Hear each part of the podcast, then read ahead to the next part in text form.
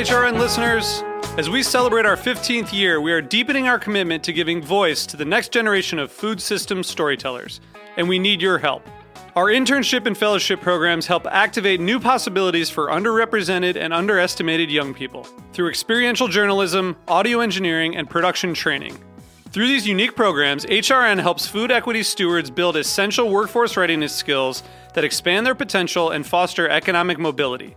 Please consider supporting these critical programs. And with a minimum donation, you can be entered to win a dinner for two at an amazing restaurant in one of eight cities and tickets to a concert at a great venue in one of those cities. We have incredible partners across the country who have donated, as they also share our passion for helping to educate the next generation of food systems storytellers. Check out heritageradionetwork.org slash 15 to donate and enter to win today. That's heritageradionetwork.org slash 15 to donate and enter to win today. And make sure you donate before March 31st. Thank you.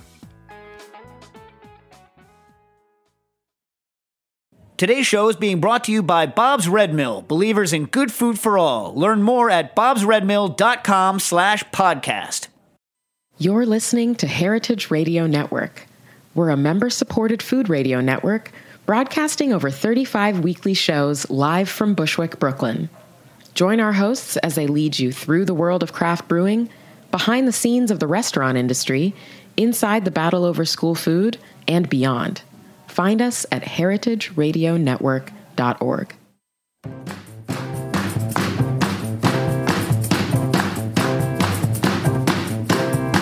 Oh, I like the way you do.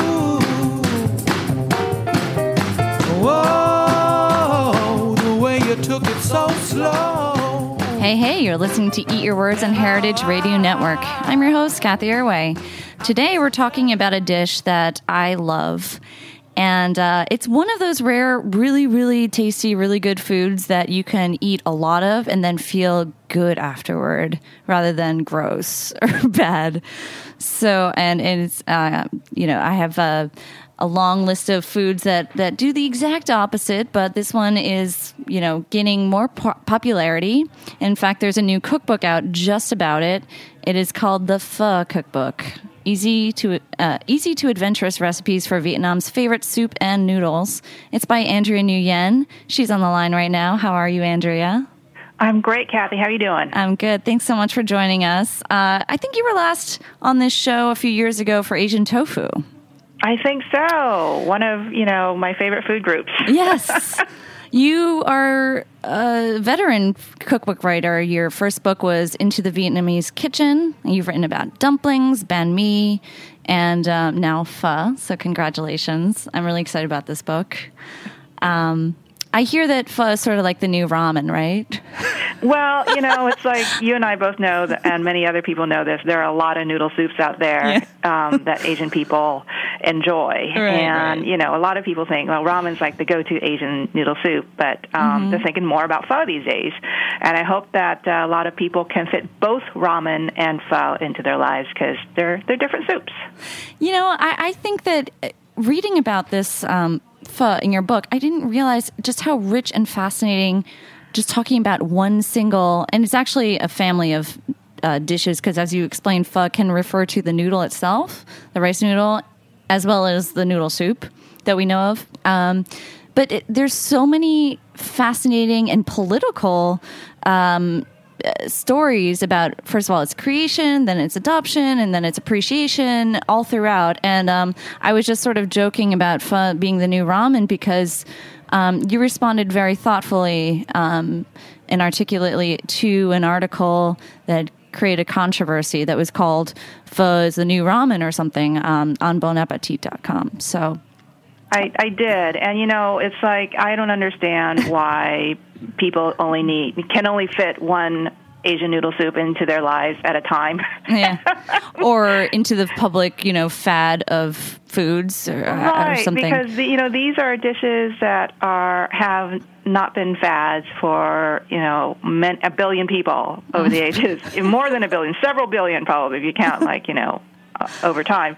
Yeah. And um, and yet you know when we talk about Asian food, people do tend to think of it in terms of of being you know new and It's on my radar and now. trending. Yeah. But for the people that you know for that they've grown up with these these dishes like you and I have. You know, I think about the Taiwanese um, beef noodle soup that you have in your book, and then pho for me, and ramen for others. You know, th- it's like that's not trendy. That's what we grew up with, and we love those things, and we have profound connections to them.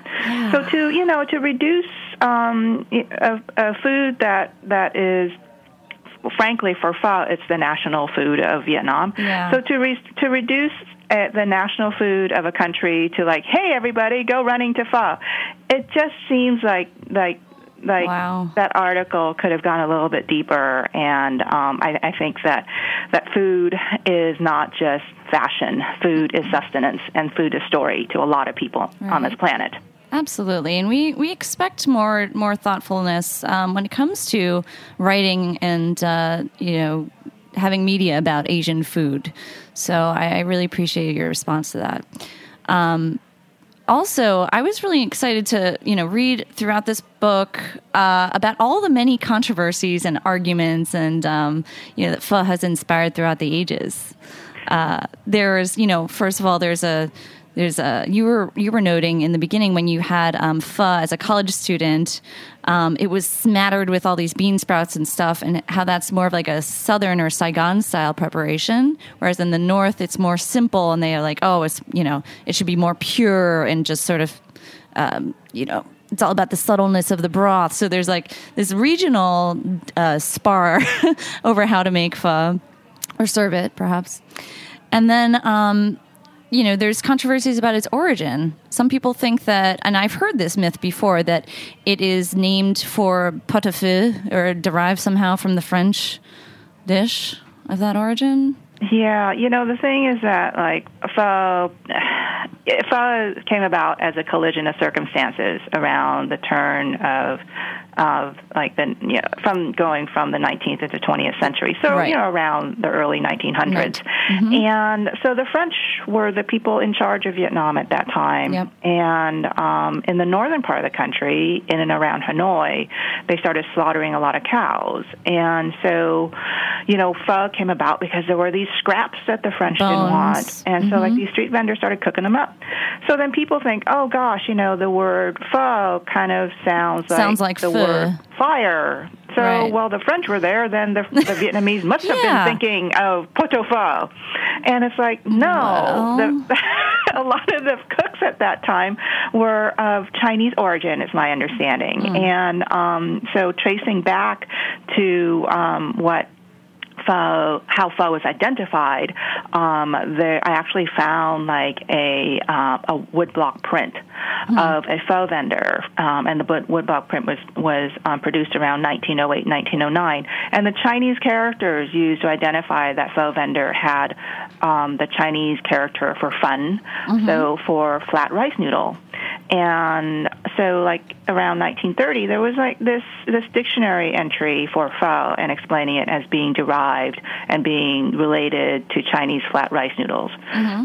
So somehow fun turned into pho. Mm-hmm. It, it like if if it was related to fire, then the then fire would have figured into pho's you know name somehow, at least in the Chinese characters, because Yeah. back then official Vietnamese was written in Chinese characters, not in the Romanized form that we see today. So you know, it's like this weird. It, it, it's like this collision of of cultural circumstances, as what I say. You know, cultures rubbing shoulders. Of course. And so you know, the French don't own pho, the Chinese don't own pho, the Vietnamese own it. Right. It is unique to this land and the times, and uh, you know, nowhere else has it pho. You know, Exactly. Existed Exactly. And as you pointed out, within yeah. Vietnam itself, we have regional pho fights.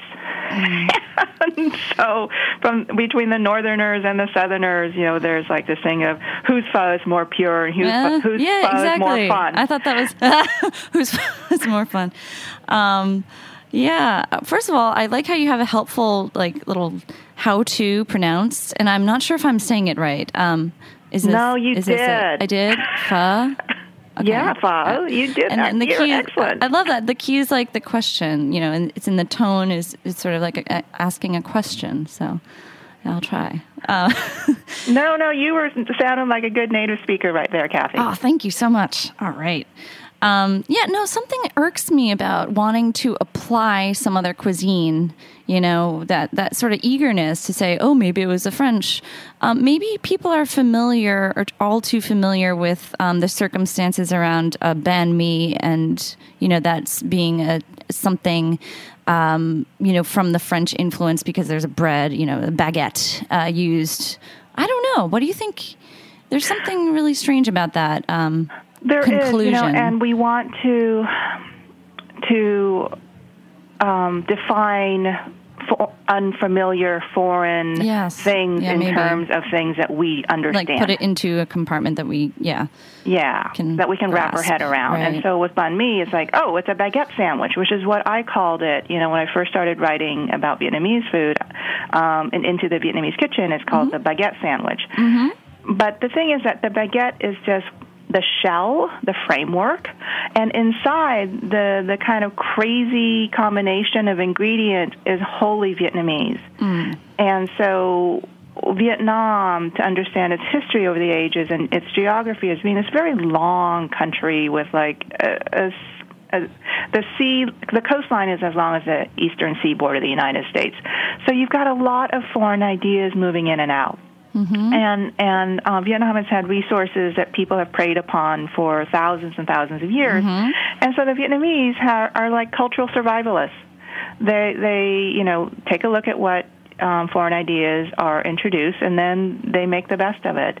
And so you know you get the banh mi sandwiches, and you get pho, um, and you know, and China's like right there. You know, it's like you can just like yeah, in certain parts of Vietnam, you just walk across the border and you're in in China, and, and you've got all this trade going on, and you've got the French there. You know, and and if you trace back long enough, you'll see that that the Portuguese were there. There were times that the the uh, Japanese and Indian traders were there also, and so you know, it's like this amalgam of cultures, and it's difficult to define. Absolutely. But uh, you do a really amazing job of tracing the origins, the history, the innovations, and the different region regional specialties or uh, takes on it um, throughout this book. It really felt like reading like a definitive Bible or uh, historical study of of pho. So fog. Well, thank I- you. You know, it was. Um, I frankly initially didn't think that I could write a book about pho. Right. Because I thought that you know I, I have two recipes Mm-hmm. um, that I wrote up: the chicken and the beef, and that was it.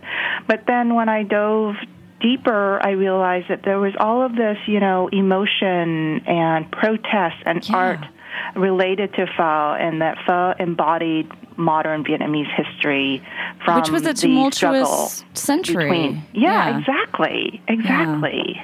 And also, I love that you note that it is always uh, ever expanding and evolving. So the cuisine right now, some of the youngsters you write are, are eating pho that is deep fried and um, you know so forth, and inventing, and it's like a sort of living, breathing, um, you know, cuisine of itself, uh, which is pho, and it's happening. So it's exciting to see those um, those changes going on underfoot.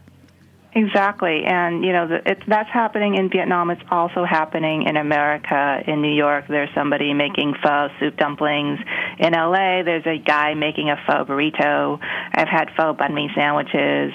You know, and in Vietnam, they've got pho noodle rolls, and as you mentioned, a deep fried pho. And it's just all it works when all of the essence, the spirit of pho is in the dish. Sometimes things don't quite work. I got to tell you. And so you know, and it's kind of like at that point, I'm like, that's Wait. not pho. Wait. That's just a dish with some rice noodles in it. what about vegetarian pho? Is there is there a good one? yes. Well, you know, a lot of people have said to me when I was writing the book, "Oh my gosh." Vegan or vegetarian pho is like no bueno. It should not exist. And I was like, we have an entire like you know population of Buddhists in Vietnam, Sure. and they they deserve pho they too. soup. Yeah.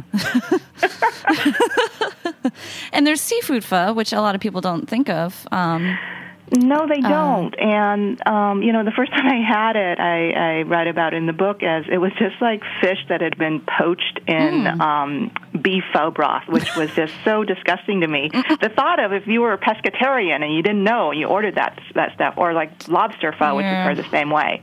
But I realized that seafood and pho spices go together, and so I built a recipe that is 100% like seafood oriented, and it's just absolutely It delicious. really great. And um, there's, you know, there's several noodle dishes that are stir fried um, rice noodles. Um, so, what would is there like another word for these, or I just Right. pan well, fried you know, they're like um, they w- in in the Vietnamese repertoire. You'd consider them to be like dry noodle dishes. okay? Yeah. It. So like the wet ones would have the wet noodle dishes would not the wet ones, but the wet noodle dishes would have broth with them. But the dry noodle dishes um, would be stir fried or pan fried or deep fried, Mm. and they may be sauced, you know, with some a stir fry, you know, and some gravy kind of thing on top of, of the noodles, or they may just be like chow fun kind of stir fried noodles. But the the but categorically in the Vietnamese mindset and on the menu, you would see them as pho, like stir fried pho, Mm. Yeah. pan fried pho, deep fried pho, like the noodles. hmm because they're, it's referring to the noodle. There is such a world of uh, noodles that I didn't realize when I before I picked up this book, and they all look so good. Um, but uh, we need to cut to a quick little commercial break, and we'll be right back chatting more with you.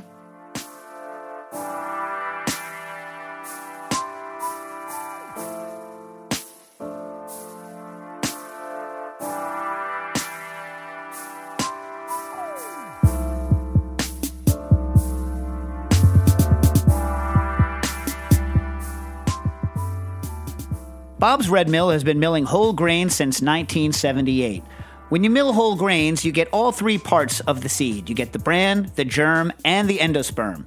The germ is only about 2.5% of the kernel. It's actually the sprouting section of the seed, what's going to grow into a plant.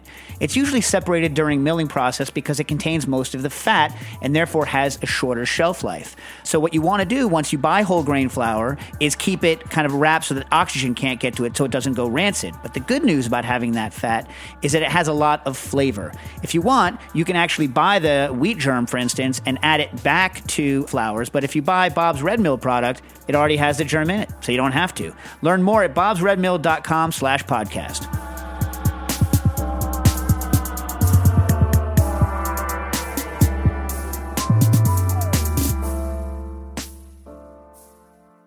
Hey, you're listening to Eat Your Words. We're chatting today with Andrea Nguyen about pho. But first, a quick little message or plug about an upcoming event. Um, so, if you're a member of Heritage Radio Network, and we hope you are, uh, we are indebted to you for not only supporting the production, um, but we are giving you some perks in addition. So, all current members are invited to a new monthly happy hour series called Books and Brews.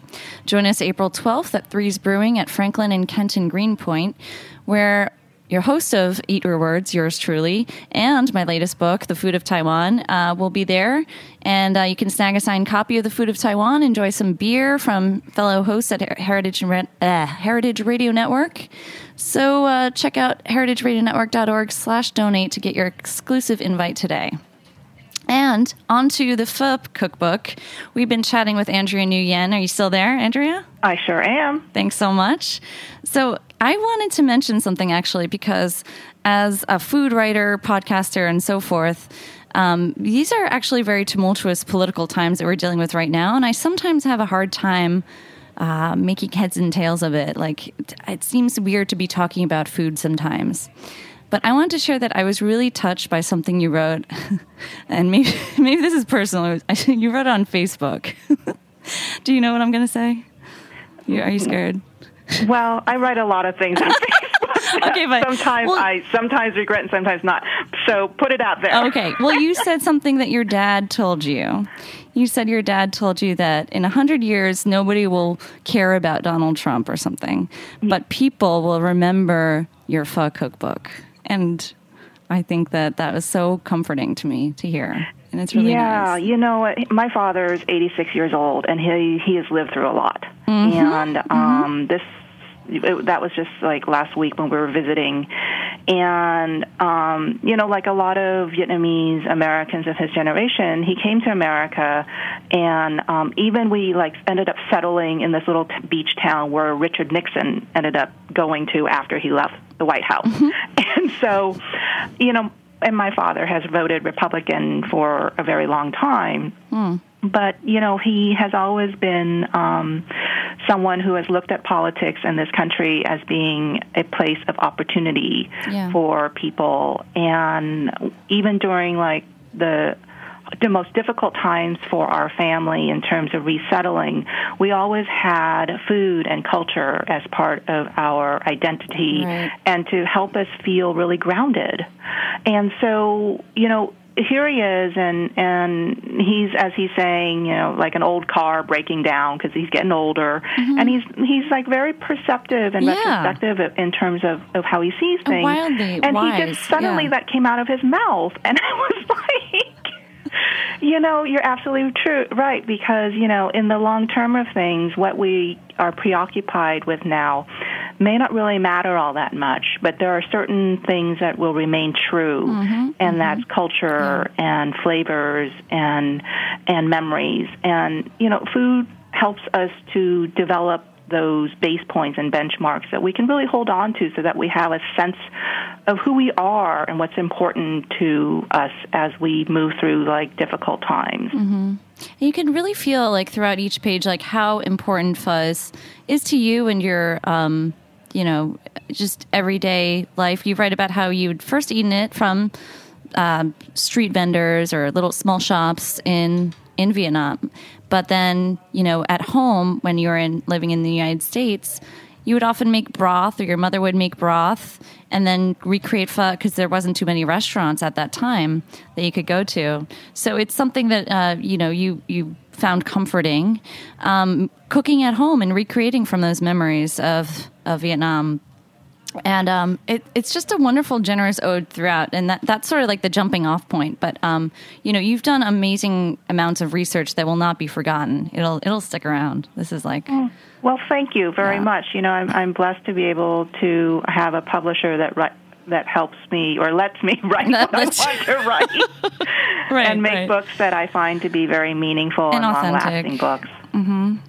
Um, I was I was actually. Um, oh, actually, let's talk about this characterization you mentioned of uh, that involves uh, also an anecdote from your dad.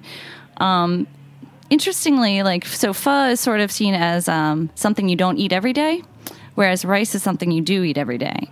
So you're saying this there's a sort of folksy understanding of pho as the mistress, and whereas rice is the wife. Correct. Can you explain and that? there's um, so when if you if you travel in Vietnam and, and you look around, there are these little um, joints, food joints, and Mm-hmm. they'll have a sign out, and it'll say um, in Vietnamese rice and pho.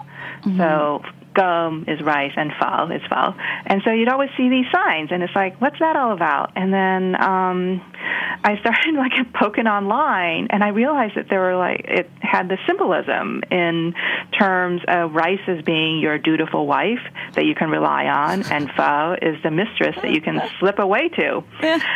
And and so you know, I asked my parents about it, and they're like, "Well, of course."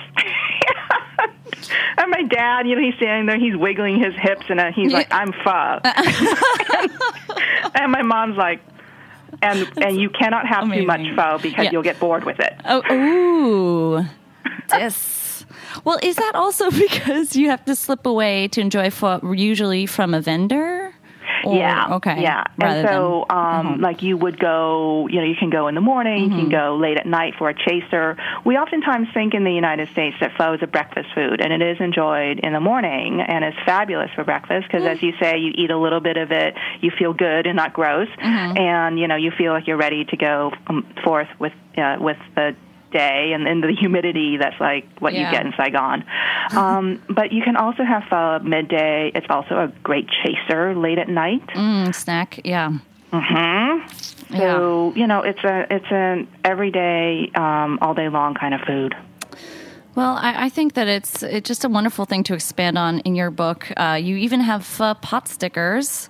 Um, you know, so many ways to enjoy pho, and you know these things. You know, we you were just saying that you know pho is ch- typically eaten from a stand or a restaurant or a vendor, um, but it looks so fun and so easy to make at home. If you make a big pot of stock, then you can always just cook some noodles and have something ready to throw together.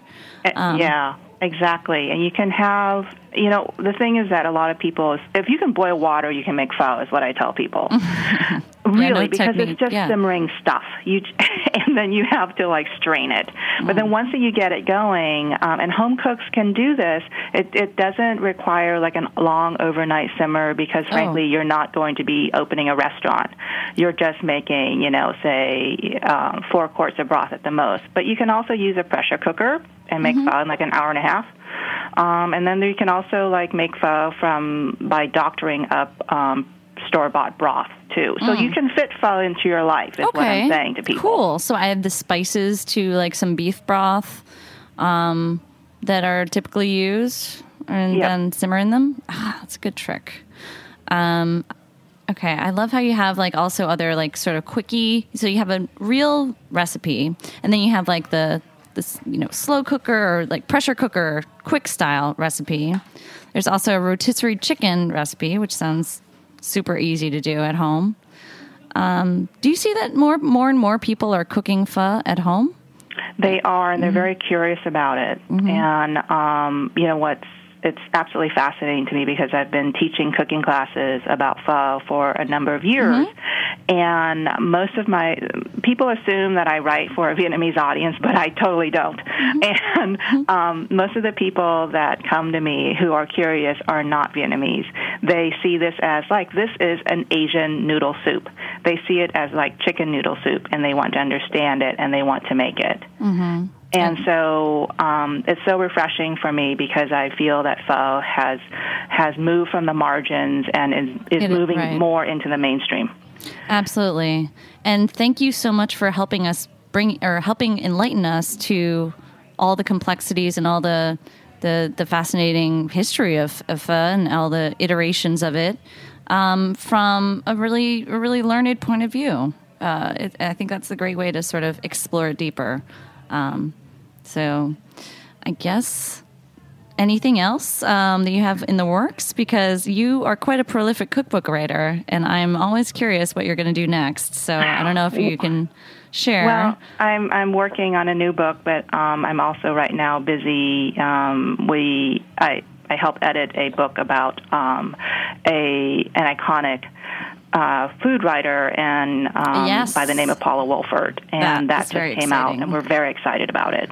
Congrats on that book. So it's unforgettable.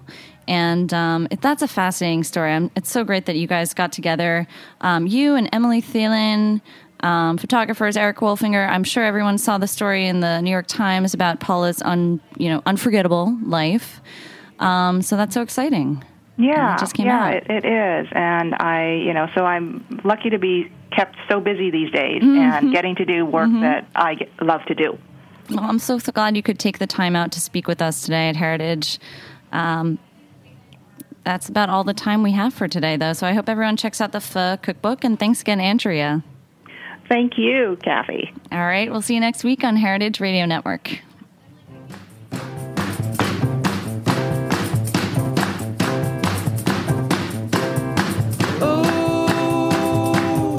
I like the way you do.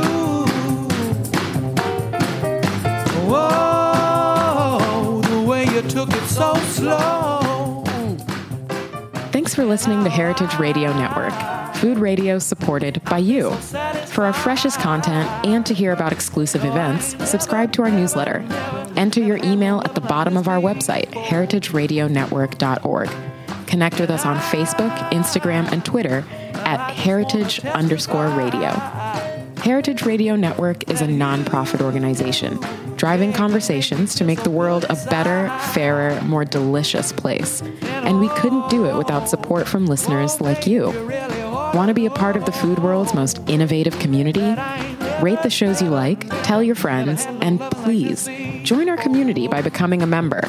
Just click on the beating heart at the top right of our homepage. Thanks for listening.